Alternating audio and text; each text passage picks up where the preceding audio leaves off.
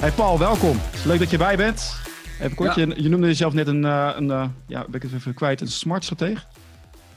Nou, eigenlijk een smarketeer of een meewerkend strateeg. Hè? Dus strategen die hebben nog wel eens de neiging om alleen een stuk papier van een document op te leveren. Nou, ik zie mezelf als iemand met strategische visie, maar die graag ook met zijn voeten in de klei staat. Ja. En die juist op tactisch niveau bedrijven verder wil helpen met hun marketing en sales.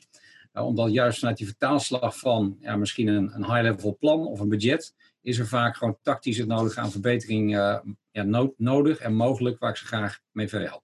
Oké, je geeft al aan tactisch. Hè? Wat is volgens jou het verschil tussen het strategische en het tactische?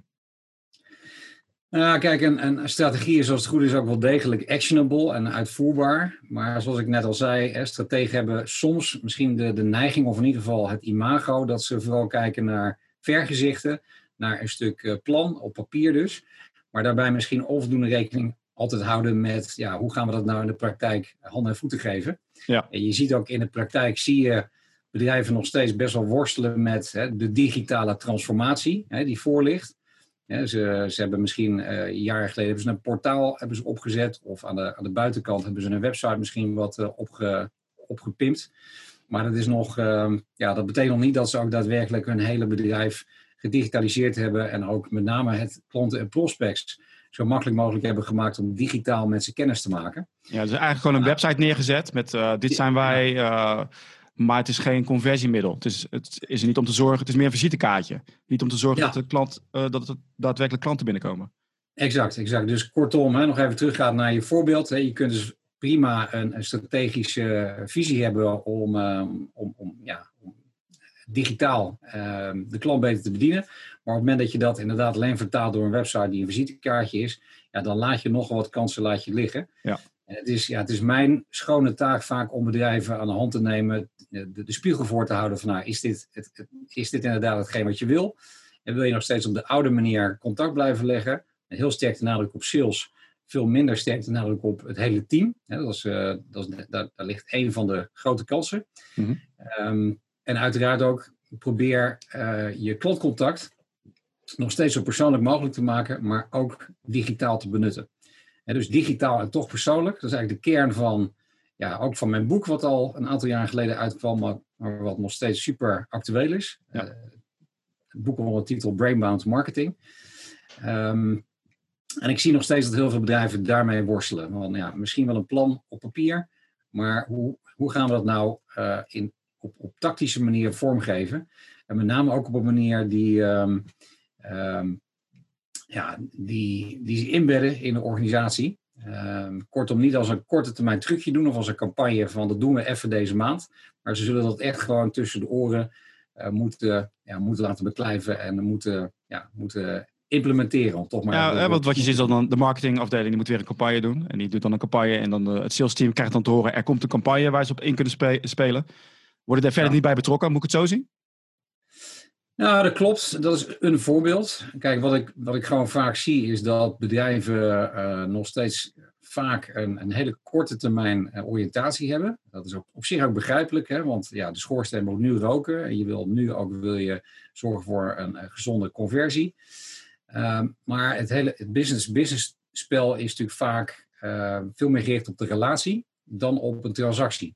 Dus als je alleen maar aan het duwen bent op die handtekening, dan zul je zeker nu, in een tijd waarin beslissingen worden uitgesteld, in een tijd waarin beslissingen nog eens worden heroverwogen, dan zul je denk ik eerder gefrustreerd raken en achter het net vissen dan dat je succesvol bent. En wat ik ook mijn klanten probeer voor te houden, en natuurlijk gaan we kijken naar quick wins, als die er zijn, maar als jij je digitale presence, zeg maar even plat gezegd je website, maar ook sociale media, als je die voor je laat werken, eigenlijk als een 24/7 account manager, dan zul je dat moeten zien als een marathon. Of als het lopen van het Pieterpad, als je wat minder van hardlopen bent, maar wel van lange afstanden gaat. Zie je het kortom niet als de Usain Bolt 100 meter, maar ga voor die lange termijn benadering. En zorg er dus voor dat je jouw progressie, jouw voortgang, dat je die ook meet over verschillende maanden heen, in plaats van puur het een maandje het risico van de twijfel te geven. Of de benefit of the doubt te geven. En dan te zeggen, ja, na een maand, de resultaten zijn er nog niet. We stoppen ermee. We gaan weer op de oude manier gaan we voort. En we zetten zoveel mogelijk accountmanagers in een Audi A3. En we laten ze zoveel mogelijk belletje trekken. Ja. Kijk, wat je al aangeeft, dat korte termijn uiteraard, dat werkt niet. Maar hoe pak je dat nou aan? B2B? Je geeft al aan van in die leasewagen, ga je al alle klanten af. Hoe zorg je nou dat jij als kennisleider op nummer 1 staat? Dat jij de nummer 1 oplossing bent voor die klant. Dat ze eigenlijk niet eens twijfelen en niet eens aan twijfelen of jij het bent. Maar jij bent de enige keuze. Hoe krijg je dat voor elkaar? Ja, ik denk dat het alles te maken heeft met de daadwerkelijke waarde die je wil leveren. En die je dus ook op in feite elke dag, en Joos Burgers noemt het wel eens, elke dag een fan bouwen. De waarde die je elke dag weer waar weet te maken. En wat je in mijn optiek het beste kunt realiseren door een combinatie van aan de ene kant heel goed weten wat jouw ideale klanten zijn. Daar ook gericht contact mee leggen. Niet op een heigerige manier of een jachtige manier, maar op een hele persoonlijke en relevante manier. Komen we zo meteen op terug. En anderzijds door inbound de juiste klanten aan te trekken en organisch, dus op een goede manier mee in gesprek te raken. En in business-to-business is vaak het verkoopproces is vaak 3 maanden, 6 maanden of langer. Om ook daadwerkelijk de beste prospects eruit te kwalificeren. Te identificeren van met welke prospects klikt het beste. En kunnen we op lange termijn het beste door één deur. En door daar dan ook vervolgens de meeste aandacht aan te geven. In plaats van te schieten op alles wat beweegt. Kijk, je gaf al aan, je gaf al aan die ideale klant. Maar binnen een onderneming, zeker B2B. Kijk, als je te maken hebt met particulieren, is het ander verhaal. Dan heb je de man of de vrouw of allebei. B2B heb je verschillende lagen. Heb je binnen een onderneming, richt je dan ook op verschillende ideale klanten binnen die onderneming. Dus je hebt de accountmanager, je hebt de leidinggevende, je hebt de beslissingbevoegde persoon. Ga je ook zo te werk? Nou, ik doe in eerste instantie op ideale klanten in de zin van entiteiten. Dus de BVX of de NVI. En in welke zin is dit type bedrijf qua omvang, qua geografie, qua marktleiderschap, qua visie, passen ze beter bij ons als leverancier, als partner. Uiteraard moet je vervolgens de DMU in kaart gaan brengen en kijken van wat is hier voor ons de beste ingang. Is dat bovenlangs of is dat via een achterdeurtje bij wijze van spreken? Uiteraard nooit wedden op één paard. Want die persoon kan zomaar eens ziek, zwak of misselijk worden. Of van baan switchen. Bouw uiteraard je relatie ook op in de breedte van de Decision Making Unit. Ja, heb je daar een leuk voorbeeld van? Je gaf aan, Decision Making Unit. Stel nou, je wil een bedrijf benaderen. Hoe ga jij te werk? Nou, ik denk dat bedrijven er goed aan doen om te beseffen wat de kracht is van hun gezamenlijke netwerk. Ik hou bedrijven regelmatig voor dat gemiddeld op LinkedIn heeft elke professional zo'n beetje 900 connecties. Dus op het moment dat je dan heb ik het over eerste graads connecties. Op het moment dat je daarvan inzichtelijk maakt als bedrijf, waar zitten nou bij deze ideale klanten de beste ingangen? En je kijkt niet alleen naar het netwerk van sales, maar je kijkt juist ook naar het netwerk van marketing of experts of service. En dat je op die manier eigenlijk erachter komt van, eigenlijk hebben we al best wel een behoorlijk grid aan ingangen. Om zeg maar proactief outbound dat contact te leggen. Uiteraard op een zo relevant mogelijke manier. Ja. Maar andersom, inbound heb ik ook gemerkt de afgelopen pak een beetje 11 jaar. Dat spelletje is natuurlijk het leukste. Op het moment dat je zelf benaderd wordt en je kunt de hele fase van de beauty contest kun je al overslaan. Dus je bent niet meer met 8 partijen of 9 partijen in concurrentie, maar misschien nog maar met 1 of 2. Ik wil gewoon de mooiste zijn. Ik wil gewoon dat ik de enige keuze ben. Ik wil eigenlijk al dat ze naar mij toe komen met, luister, je hebt al gewonnen. Er is geen wedstrijd. Exact. Dan hebben ze eigenlijk, want dat is denk ik ook een heel mooi voorbeeld hoe dat koopproces er tegenwoordig uitziet. Partijen hebben natuurlijk al vaak een aantal weken of maanden hebben ze gekeken naar mogelijke oplossingen, naar mogelijke partijen. Dus je staat al lang op de nominatie. Je bent, als het goed is, ben je ook overgebleven op die shortlist. En dan zou het zomaar kunnen zijn dat je een belletje krijgt van een marketingdirecteur in mijn geval, maar soms ook van een account executive, die al wel wat voeling heeft gehouden met zijn directe collega's of superieuren. Ja, maar die eigenlijk het grootste probleem heeft bijvoorbeeld in zijn gebied of zijn territory. He, zo is het bij mij ook wel gebeurd dat ik door een account executive of landendirecteur werd benaderd. Joh, we hebben een probleem in de Benelux of we hebben een probleem in de DACH-regio. Kunnen we eerst over sparren? Wat zou jouw aanpak zijn? Waar zou je als eerste naar gaan kijken? En dat je op basis van zo'n eerste kennismaking, zo'n verkennend gesprek, of exploratory call, zoals de Amerikanen het wel mooi noemen, dat die zegt van volgende week is onze marketingdirecteur in het land. Heb je tijd om dan gezamenlijk niet alleen met mij kennis te maken, maar ook met hem of haar? Ja. En ja, op die manier heb je dan natuurlijk de eerste horde heb je al genomen. Je bent al vetted en goedgekeurd. En je praat dan natuurlijk op een heel andere manier inhoudelijk over de business van die partij. Ja, over het tweede punt wil ik het zo hebben. De eerste is de moeilijkste natuurlijk, hè, dat jij zelf die outreach doet naar die klant. Ja. Dus waar waren we nou ook weer? Hè? Ik vroeg van hoe ga je het benaderen? Je zegt van, ik maak gebruik van mijn netwerk. Ik zorg dat ik een aantal mensen in dat bedrijf in kaart heb.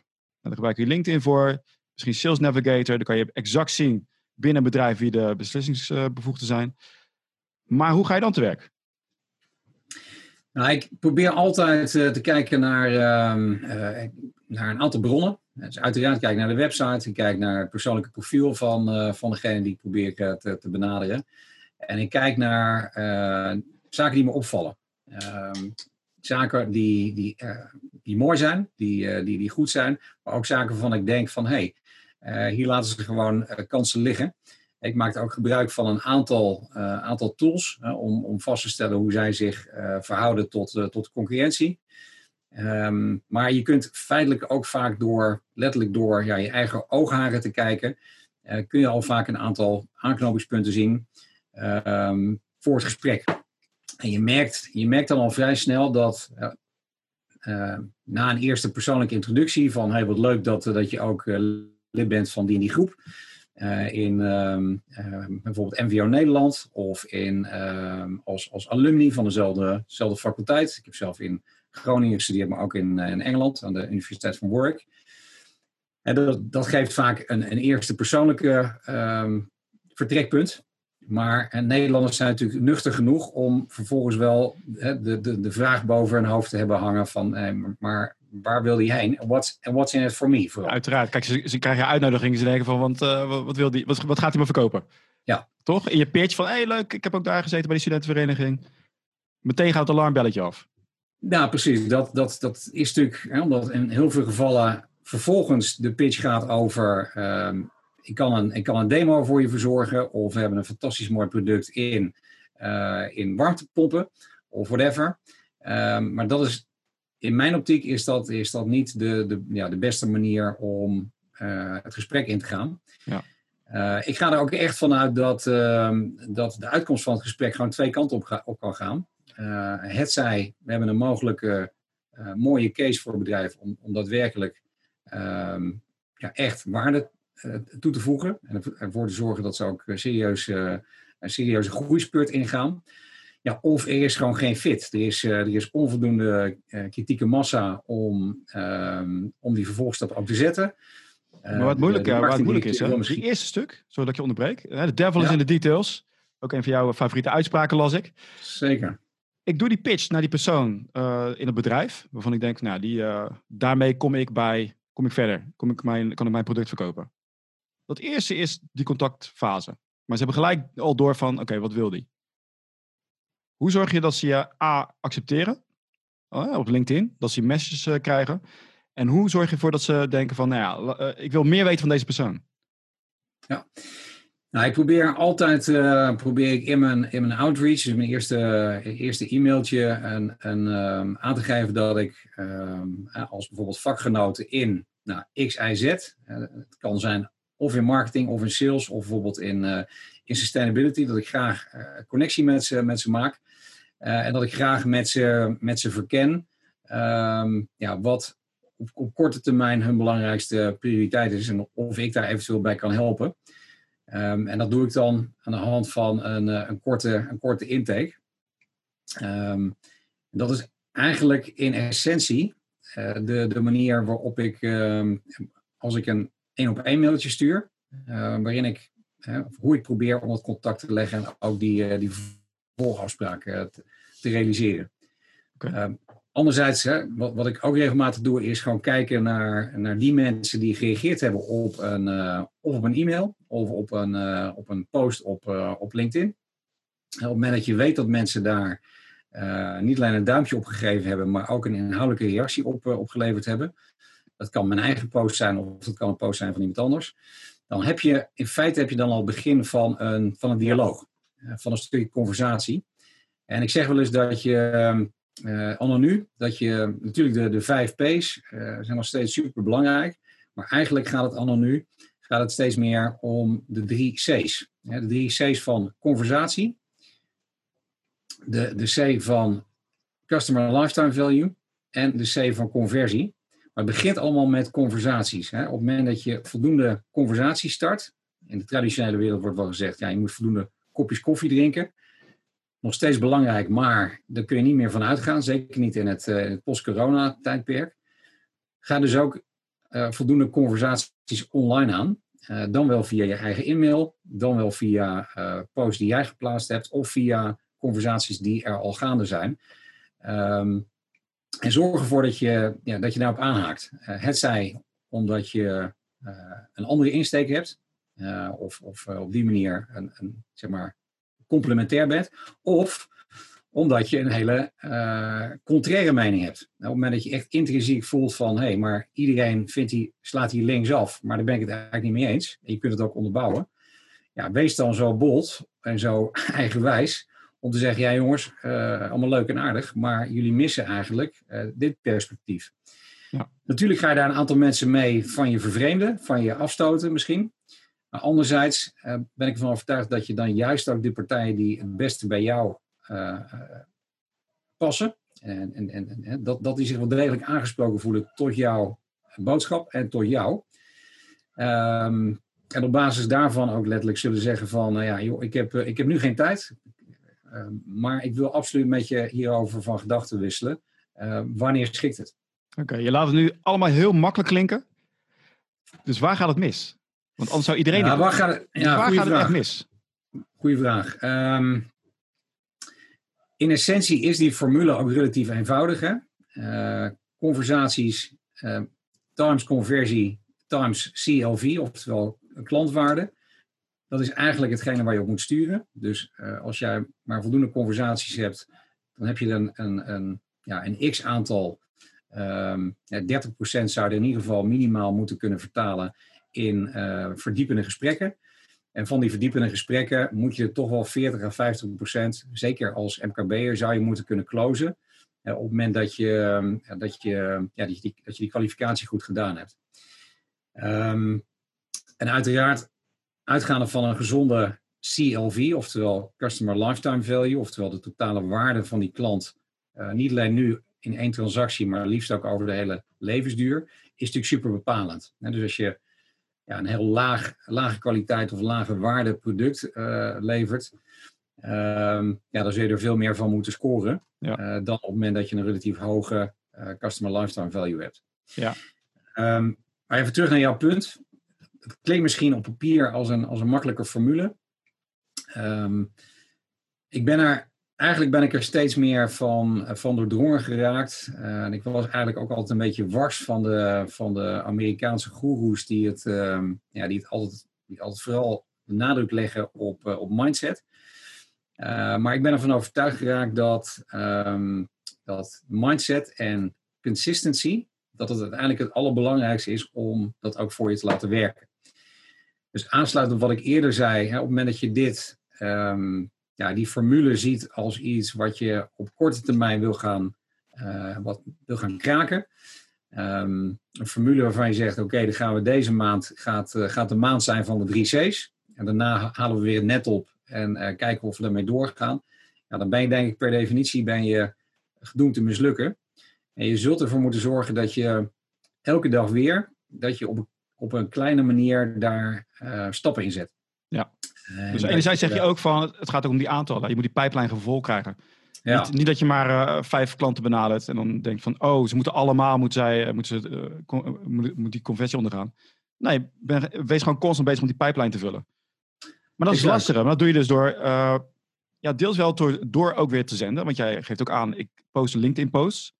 Ja. Maar daaronder kijken van wie reageert erop. En die zijn eigenlijk al op zoek naar jouw oplossing. Daar ga je die conversatie mee aan. En heb je het dan ook over, ik ben even de verkooptechniek kwijt. Dat je bent aan het adviserend verkopen. Ja, is dat hoe jij doet? Precies. Precies, per definitie ben je bezig met consultative selling. Dat was hem.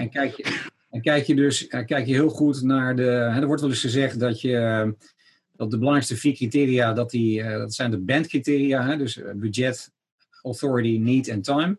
Dus is er voldoende geld? Wie gaat erover? Wat is de eigenlijke behoefte? En speelt het nu of pas over een half jaar? Uiteindelijk is die N van need... is misschien wel de allerbelangrijkste en de allermoeilijkste ook om te achterhalen. En je kunt dat alleen maar doen door je echt te verdiepen in die partij. En te weten wat die partij drijft, wat ook de individuele personen drijft. En of je daar ook van waarde kunt zijn. En het is inderdaad, uiteindelijk is het wel degelijk een numbers game. Dus op het moment dat je elke dag weer een x-aantal conversaties start, liefst ook een y-aantal mensen blij maakt met het advies wat je hebt gebracht, dan gaat dat, daar ben ik van overtuigd, dan gaat dat op termijn zorgen voor voldoende omvang van je pipeline aan de ene kant. En aan de andere kant ook conversie. Lijkt me heel veel werk als je constant bezig bent met social media. Om heel de tijd een gesprek aan te gaan. Hoe los je dat op voor een misschien iets kleiner MKB? Dat ze daar niet iemand fulltime op hebben zitten. Plus, de mensen die doen aan de social media, hebben die wel de kennis om te reageren? Nou, een paar dingen daarbij. Ja. Ik denk dat je sowieso op het moment dat je... De grootste uitdaging is vaak... hoe zorg je ervoor dat je meerdere mensen erbij betrekt? En dat je het ook langere termijn volhoudt. En allereerst inzoomend op het eerste aspect. Mijn voormalige werkgever Capgemini. Ik heb jaren ook voor Cap gewerkt. Begin deze eeuw.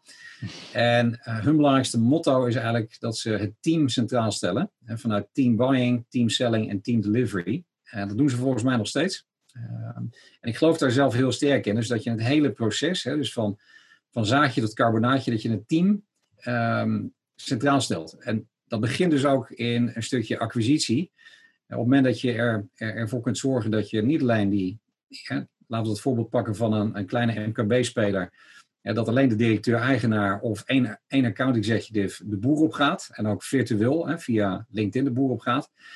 Dan heb je natuurlijk al een veel lastiger wedstrijd te winnen dan een vergelijkbare partij die zijn hele team inzet. Waarbij ook de experts regelmatig wat posten, vragen stellen, antwoorden geven. En op die manier veel meer zichtbaarheid hebben. Ja.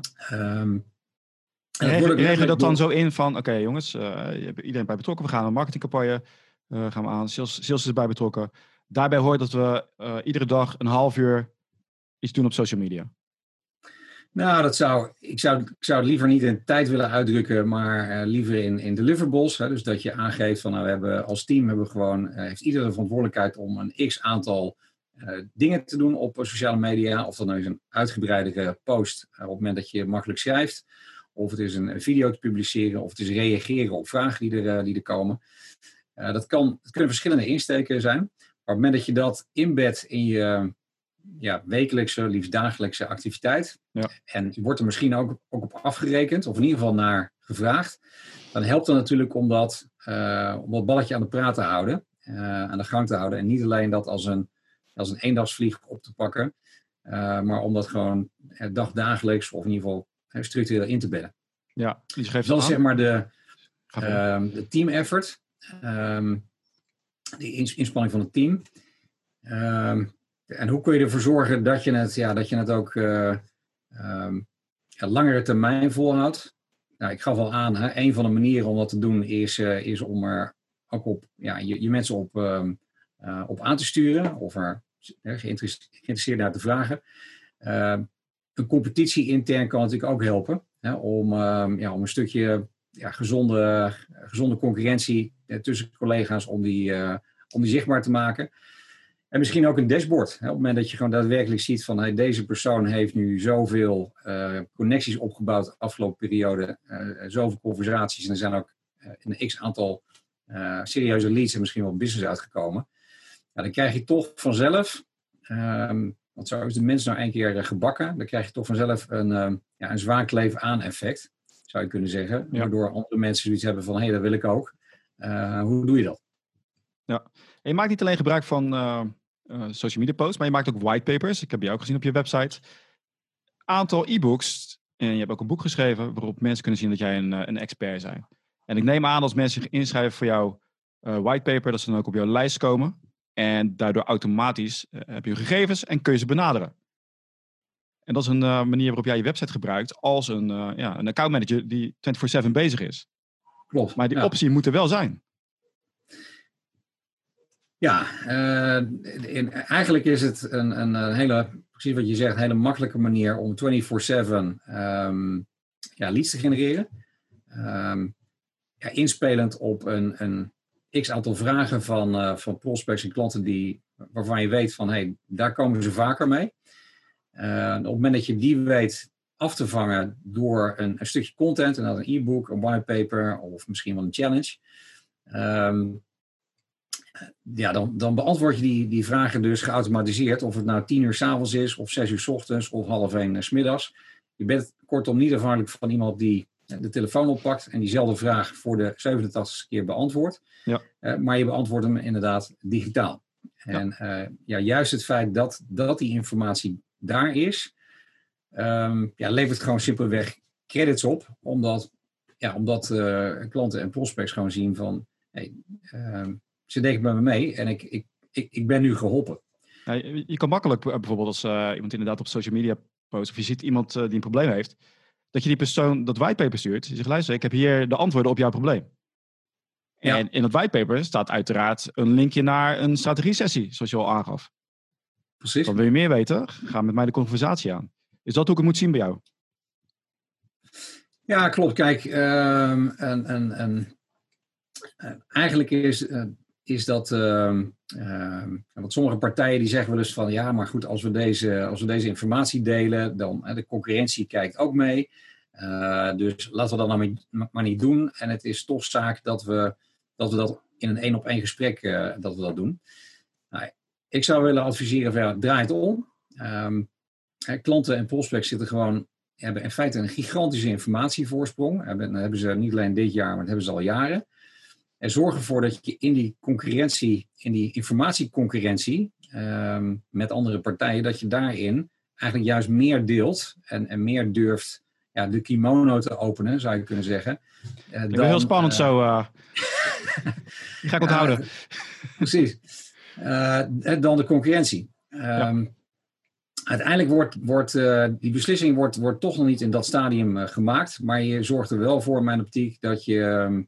dat je gezien wordt als een partij die echt over expertise beschikt, die het verschil maakt. Dat je dat ook niet één keer gedaan hebt, maar al een aantal keren. En dat je graag vervolgens wil kijken, 1-op-1, wat nou aan de hand is bij die specifieke prospect. Want ik vind het zelf echt heel vermoeiend. Ik zie op die sites die dan echt staan van, kom een kop koffie drinken of we gaan in gesprek. En ik denk, ja, maar wat doe je nou? Laat het me zien. Het wordt achterhouden als een soort geheim. Weet je, tijdens het gesprek wordt alles uitgelegd. Ik vind het heel vermoeiend en ik klik gelijk verder. En ik denk ook echt van, als je laat zien, wat doe je nou eigenlijk? Want ook al geef jij die kennis aan mij, het is niet zo alsof ik het gelijk toe ga passen. Weet je, ondernemingen hebben het druk. Juist hebben we een ander bedrijf nodig om dat allemaal te implementeren. Ja, nou, dat klopt. Wat je natuurlijk wel vaak ziet, is dat, of in een aantal gevallen ziet, is dat sommige bedrijven gaan er zelf mee aan de slag. En dat is ook prima. Dat staat ze dan ook gewoon vrij. Maar juist door het feit dat je 10 bedrijven verder hebt geholpen met een stuk gratis content, gaan er misschien 8 of 9 misschien wel zelf mee aan de slag. Of gaan er voorlopig zelf mee aan de slag. En 1 of 2 zullen zeggen van, ja, maar als ik dit allemaal zo bekijk, dan is dit zoveel werk. En kunnen we het zelf al gaan uitvinden. Maar hoeveel tijd zijn we dan bezig voordat we dit vliegwiel daadwerkelijk aan de praat hebben? Juist. Laten we toch eens gewoon kijken of we met de ervaring en ook vanuit het motto vreemde ogen dwingen, vanuit een externe expert en deskundige kunnen kijken hoe en hoe snel we dit proces gewoon kunnen gaan versnellen en kunnen gaan verbeteren. Ja, dan kunnen ze bij jou, ik neem even jou als voorbeeld, een strategie sessie aanvragen. Ik denk dan altijd van strategie sessie, verkoopgesprek. Hoe zorg je ervoor dat leads bij jou binnenkomen en niet gelijk denken van ze willen maar alleen maar wat verkopen en daar heb ik nu geen zin in. Ik wil echt een strategie sessie hebben. Ja, nou, het begint al. Kijk, een strategie sessie is wat mij betreft een tweerichtingsverkeer. Een gesprek waarin ik zelf vragen zal stellen, waarin mijn contactpersoon bij de klant, of liefst twee, op het moment dat duidelijk is dat de disciplines marketing en sales heel duidelijk verdeeld zijn, dan is het wel, vind ik het wel zo prettig om meteen met beide aan tafel te zitten, of in gesprek te zijn.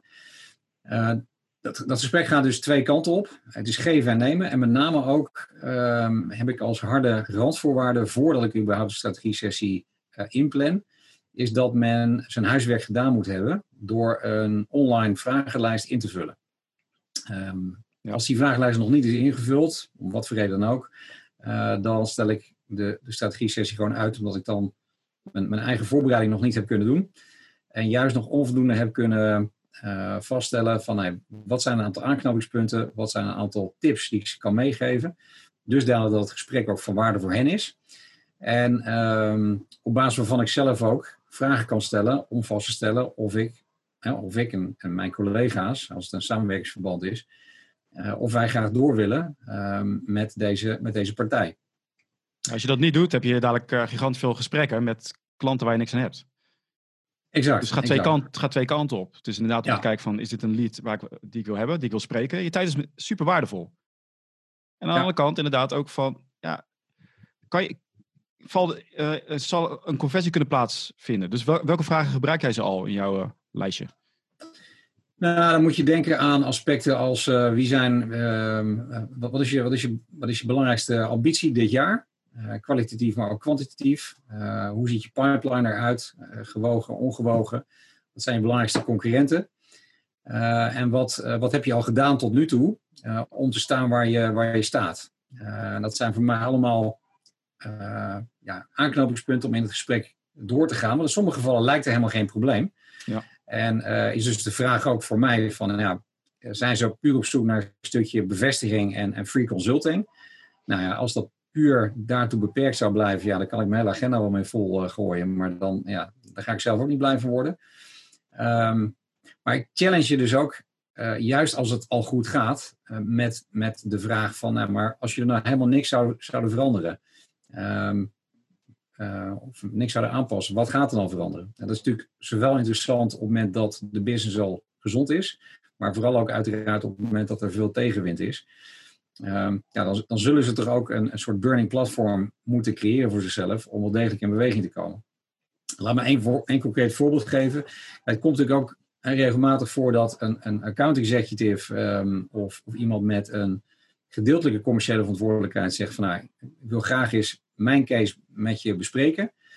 Op het moment dat mij duidelijk is van, deze persoon is pas net aan boord van het bedrijf, of heeft eigenlijk niet het mandaat om te beslissen over een vervolgtraject, dan zal ik altijd vragen van, welke collega of leidinggevende schakel je mee? Wie is ook van belang om een vervolgstap, als jullie een vervolgstap willen nemen, om ook bij dit gesprek uit te nodigen? En dan blijkt vaak dat inderdaad of de commercieel directeur of de algemene directeur daarbij nodig is. En dan nodig ik uiteraard ook graag die persoon of laat die persoon uitnodigen bij die strategie sessie. En hoe zorg je dat die ook komen? Want ik kan me voorstellen dat je zegt van, weet je wat, ik wil eerst met jou spreken en daarna, de rest komt wel. Ja, dat is toch simpelweg aan te geven. Ik kan heel kort wel in een connect call even wat tipje van de sluier oplichten. Maar ik maak dan echt duidelijk van ja, op het moment dat we deze sessie tot een succes willen maken en ook willen kijken of we op langere termijn iets voor elkaar kunnen betekenen, is het denk ik echt van belang dat je ook je collega erbij betrekt. Dus laat maar weten wanneer dat past. Hè. Als dat niet deze week is, nou, wanneer dan wel? Is dat na de vakantie? Prima. Nou, laten we dan eind augustus, begin september een sessie in plannen. En daar dan ook gewoon op aansturen. En dan ook zover dat je het gesprek gewoon niet aangaat als die persoon met het mandaat er niet bij is? Nou, dat hangt een beetje ook van... Kijk, marketing en sales is uiteindelijk... Het is natuurlijk steeds vaker is het data-driven. Maar gevoel en onderbuik zal ik niet ontkennen... speelt natuurlijk ook altijd een belangrijke rol. Ja. Dus op het moment dat ik denk van... Hé, maar deze professional heeft... Is weliswaar pas net binnen. Heeft misschien niet het ultieme mandaat... Maar heeft wel een gigantisch track record... En dit bedrijf, daarvan vermoed ik dat ze een hele goede fit zouden zijn. Of het lijkt me super gaaf om wat voor dit bedrijf te betekenen. Ja, natuurlijk, weet je wel. Dan kan het best voorkomen dat ik één op één met zo'n individu het gesprek aanga. Maar de voorkeur heeft dan wel degelijk om dat meteen breder te trekken. Ja, want dat scheelt hen ook tijd, hè? Let's face it. Op het moment dat ze zelf meteen hebben kunnen kennismaken, dat is de andere kant van de medaille, hebben ze meteen ook zelf die vragen kunnen stellen. Dus is meteen die kennismaking is er geweest. En dat is voor alle partijen is dat gewoon efficiënter. Ja, je gaat zo'n strategie-sessie in. Hoeveel geef je weg tijdens een strategie-sessie? Nou, ik geef, in principe is de doelstelling om te komen tot een eerste business case. Om vast te stellen wat zijn een aantal quick wins. En wat zijn mogelijk langere termijn verbeteringen. Om hun marketing en sales aanpak naar een hoger plan te tillen. En ook heel praktisch, kwantitatief te kijken naar een betere pipeline. Dat is een eerste inschatting. Kijk, bij de feitelijke aanpak zal ik een aantal aspecten benoemen die heel vaak verbetering behoeven. Dat zijn proces, dus het commercieel proces. Hoe zit dat in elkaar? De vaardigheden van een team. In welke zin moeten die aangesterkt of verbeterd worden? En ook uiteraard aspecten als instrumenten en kanalen. Hè, op welke manier worden hun producten, hun diensten aan de man gebracht? En in welke zin zijn er verbeteringen mogelijk? Is dat puur... Maak je daar een plan van? Eigenlijk kunnen ze er zelf mee aan de slag. Nou, het mondeling, hoe moet ik dat zien? Nee, dus de uitwerking van die business case, daar krijgen ze inderdaad een uitwerking van. Naar aanleiding van de strategie-sessie. En ik geef aan dat op een aantal aspecten, dat in mijn optiek, dat er verbetering noodzakelijk is. Of dat we altijd kijken in ieder geval naar die aspecten zoals ik net noemde. Dus minimaal naar proces, mensen en zeg maar de go-to-market aanpak, dus kanalen, instrumenten. Kijk, in zo'n strategie-sessie heb je nooit natuurlijk alles aan detail kunnen dekken. Vaak vindt er wel een soort kleurbekennen plaats, zou je kunnen zeggen. Van de prospect, ook op basis van wat doorvragen van mijn kant uit, in termen van, oké, op een schaal van 1 tot 10, waar zit je belangrijkste asset, of waar zit je belangrijkste sterkte al, en waar zit dus ook je zwakte? Ja. Nou, dat biedt vervolgens natuurlijk ook een vertrekpunt om vast te stellen, we gaan integraal kijken, we gaan niet alleen kijken naar de skills van je mensen, want dan kun je net zo goed met een trainingsbureau aan de slag. En we kijken naar die bredere mix. We kijken ook naar een stuk plan. Hè. Is dat plan er überhaupt? En er komen ook nog steeds bedrijven voor die alleen op de achterkant van die schaaikistje hebben geschetst van oké, vorig jaar deden we X omzet, Y marge. Dit jaar gaan we dat plus X% gaan we dat doen. En letterlijk geen plan hebben om te komen tot die ambitie. Ja, dus uiteraard kan ik daar dan ook bij helpen. Makkelijkste voor jou. Wat zeg je? Makkelijkste voor jou. Misschien eens een plan hebben. Ja, nou, en eigenlijk gezegd is dat misschien wel de meest uitdagende situatie. Omdat het juist bedrijven zijn die verwachten dat ze met zoveel alleen maar actie en ad hoc initiatieven toch wederom dat budget kunnen halen. Dat er misschien wel de grootste mindshift nodig is om dat ook te doorbreken. Ja. Dus, ik ga even de draad kwijt door die geluidjes. Nee, excuus. Ja, maakt niet uit. Maar je bent ook echt een salesman natuurlijk. Dus tijdens het gesprek kan je laten zien... Nou, luister, als we dit hier doen, dan gaat dit 10% omhoog. Als we dit daar doen, gaat dit 20% omhoog. Hier gaat de conversie omhoog. Het is nu 5%. Kan ik omhoog krijgen naar 30% door gebruik te maken van consultative selling. Eindstand, omzet, X kunnen we behalen. Staat dat ook in zo'n het is... kijk... Het behalen van die doelstellingen is uiteraard afhankelijk van allereerst van de uitvoering ook door die partij. Dus ik kan een hele mooie business case schetsen, aangeven dat quick wins, lange termijn verbeteringen zijn er waarschijnlijk mogelijk. Ook kijken naar benchmarks die er zijn in de markt. Dat er een verbetering mogelijk is van x%. Maar dat is geen garantie. Ik kan er geen garantie op geven van tevoren... op het moment dat zij dat vervolgens alleen bij mij als externe partij laten liggen. Of verwachten van als wij gewoon maar nu dit programma afnemen... kunnen wij over tot de orde van de dag. En dan komt het vanzelf wel goed. Kijk, op het moment dat ik dat zou proeven in zo'n gesprek... dan is het voor mij gewoon een no-go. Heel realistisch... zul je gewoon moeten kijken, deze kans ligt ervoor. Die lijkt realistisch. We gaan ermee aan de slag. We gaan dat ook doen op een manier die recht doet aan mensen, organisatie en middelen. Dus op het moment dat gewoon het budget relatief beperkt is, laten we kijken hoe we organisch, bijvoorbeeld door de inzet van het eigen netwerk, sociale media, kunnen zorgen voor meer tractie, zonder dat we geld... veel budget kwijt zijn aan dure beurzen bijvoorbeeld, die toch al niet doorgaan.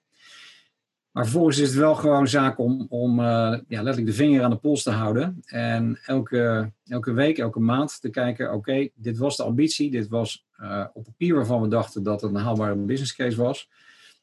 Maar we hebben wel gedacht in termen van scenario's. We hebben gekeken naar een sneller, snelst scenario. Maar de markt zit toch tegen. Of er komt een tweede... corona-uitbraak. En we zien dat de beslissing bij een aantal van onze prospects nog verder wordt uitgesteld. Kortom, pipeline gezond. Kansen die we aangeboord zijn niet van de een op de andere dag weg, maar ze zijn ook niet getekend. Ja. Dus garanties in het leven, we hebben garantie voorlopig dat de zon opkomt. Maar als je mijn plan uitvoert... Nee, maar je hebt een heel mooi plan voor ze. Je hebt ook een aantal alternatieven erbij. Hoe zorg je ervoor dat ze, als jij gaat je bedrag noemen, dat ze daar niet van schrikken?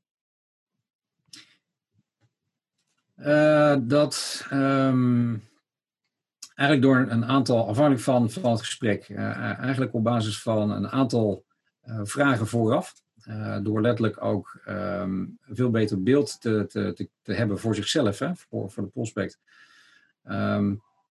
Wat is het ons waard om een goede nieuwe klant toe te voegen aan ons bestand? En wat is inderdaad die customer lifetime value? En hoeveel zouden wij ervoor over hebben? Realistisch gezien om 2, 5, 10, 20 van dat soort van ideale klanten te kunnen toevoegen aan ons portfolio. En met name ook als ze zouden blijven. Kortom, als het zeg maar goede fit klanten zijn. Ja.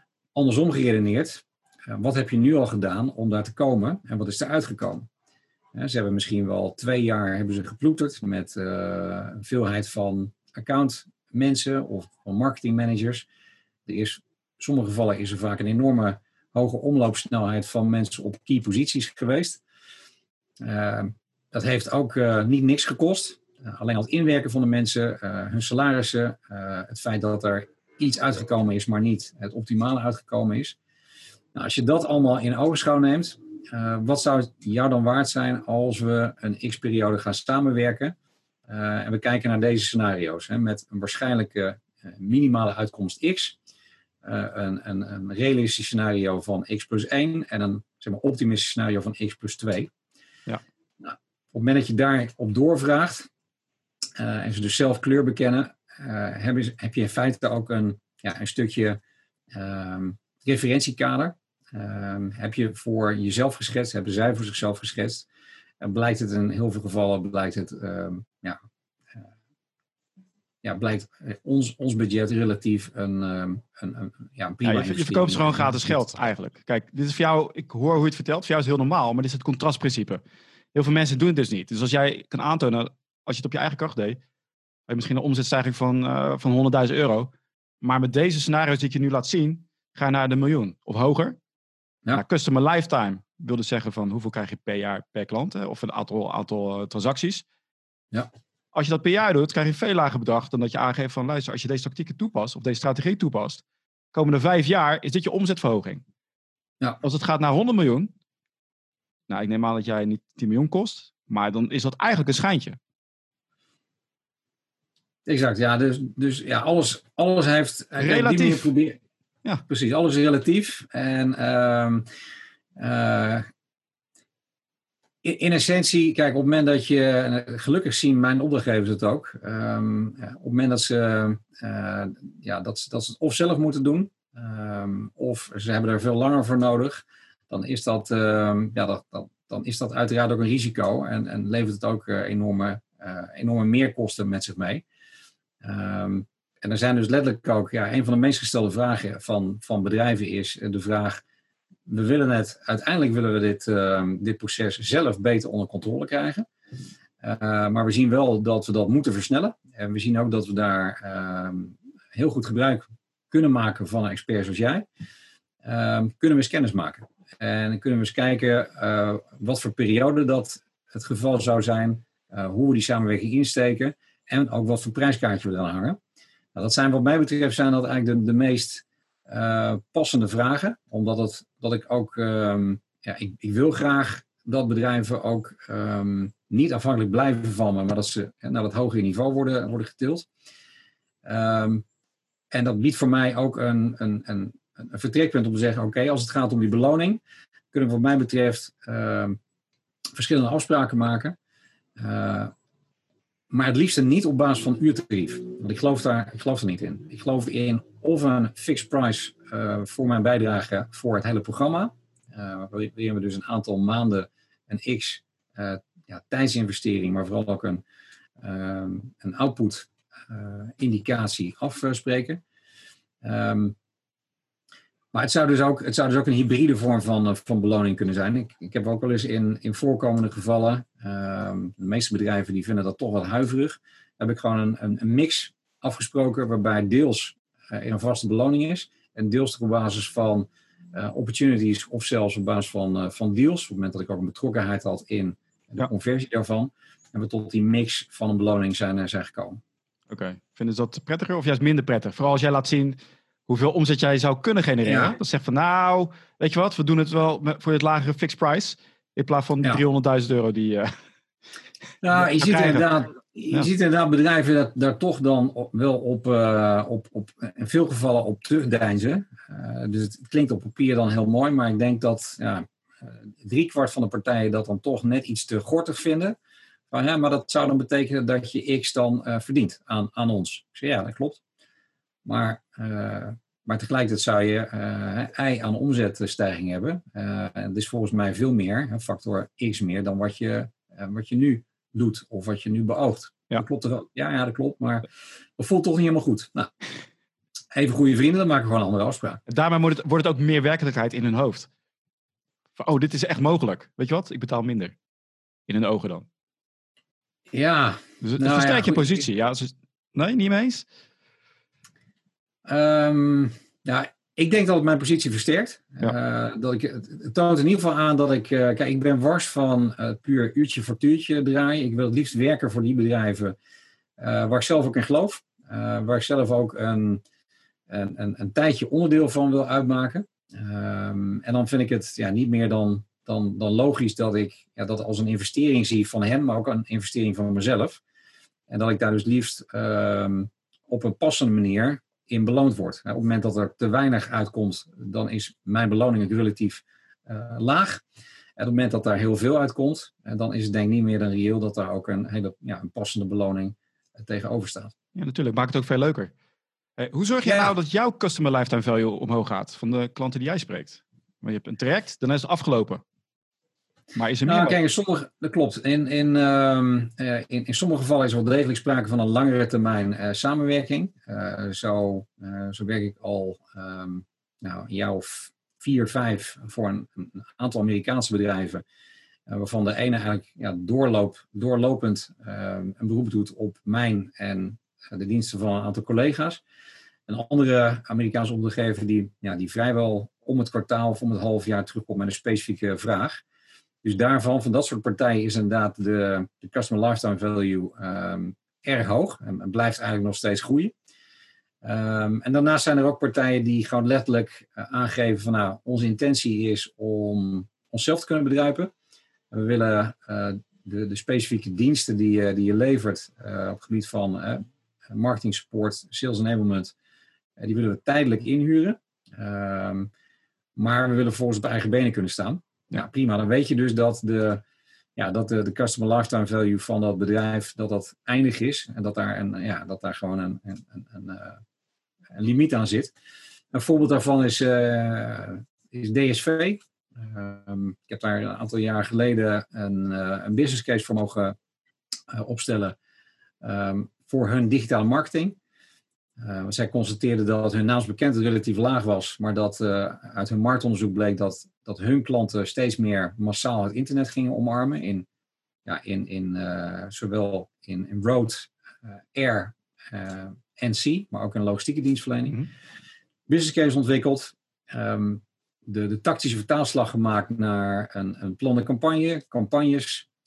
Ook de werving van hun online marketing team verzorgd. Eigenlijk vanuit een rol als stuurgroeplid.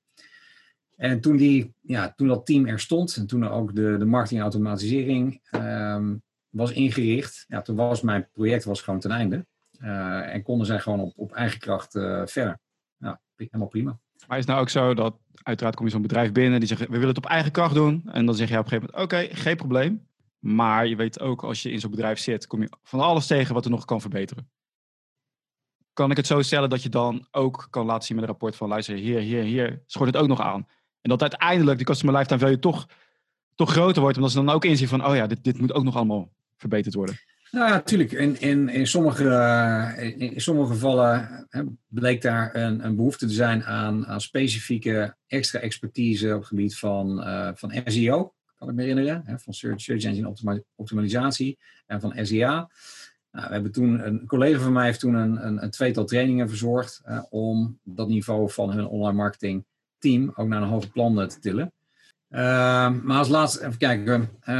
Laten we doorgaan over jouw ideale klant nu. Want die kan je helpen. Koop allemaal het boek, Brainbound. Of als je hier meer over wil weten. Jouw ideale klant, wie wil je helpen? Wie kan jij het beste helpen, laat ik zo zeggen. Ja. Nou, mijn ideale klant, dat zijn middelgrote bedrijven met een goede reputatie in de markt, die één of meerdere kwaliteitsproducten leveren, die liefst ook internationaal opereren. Ik word er zelf erg enthousiast van om juist ook internationaal te opereren. En die ook progressief zijn, in de zin dat ze beseffen dat om te overleven, dat ze niet alleen een website moeten hebben, bij wijze van spreken, maar dat ze ook echt stappen moeten zetten om digitale marketing en sales handen en voeten te geven. Op het moment dat ze daar... dat zijn voor mij een aantal belangrijke randvoorwaarden.